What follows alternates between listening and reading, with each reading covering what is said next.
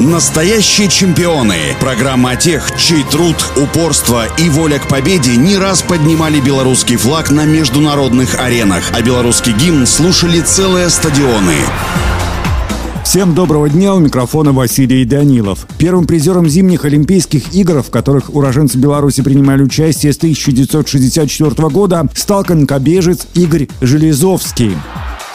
Железовский – один из сильнейших конькобежцев-спринтеров 80-х годов. Он родился 1 января 1963 года в Орше, был заслуженным мастером спорта СССР, выступал за советскую сборную с 1984 по 1992 годы.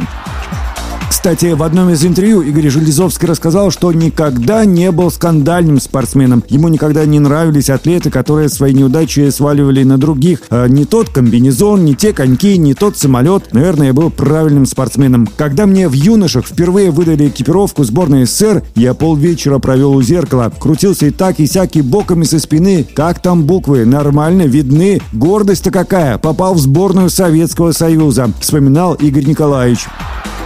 Белорусский конькобежец считался лучшим спринтером мира в конце 80-х, начале 90-х годов. На его счету бронзовая медаль Олимпиады в Калгари и серебряная награда игр в Лилихаммере на дистанции 1000 метров. Он рекордно 6 раз побеждал на чемпионатах мира в спринтерском многоборье, является многократным чемпионом СССР, победителем этапков Кубка мира, обладателем Кубка мира. Четыре раза Железовский устанавливал мировые рекорды в различных дисциплинах.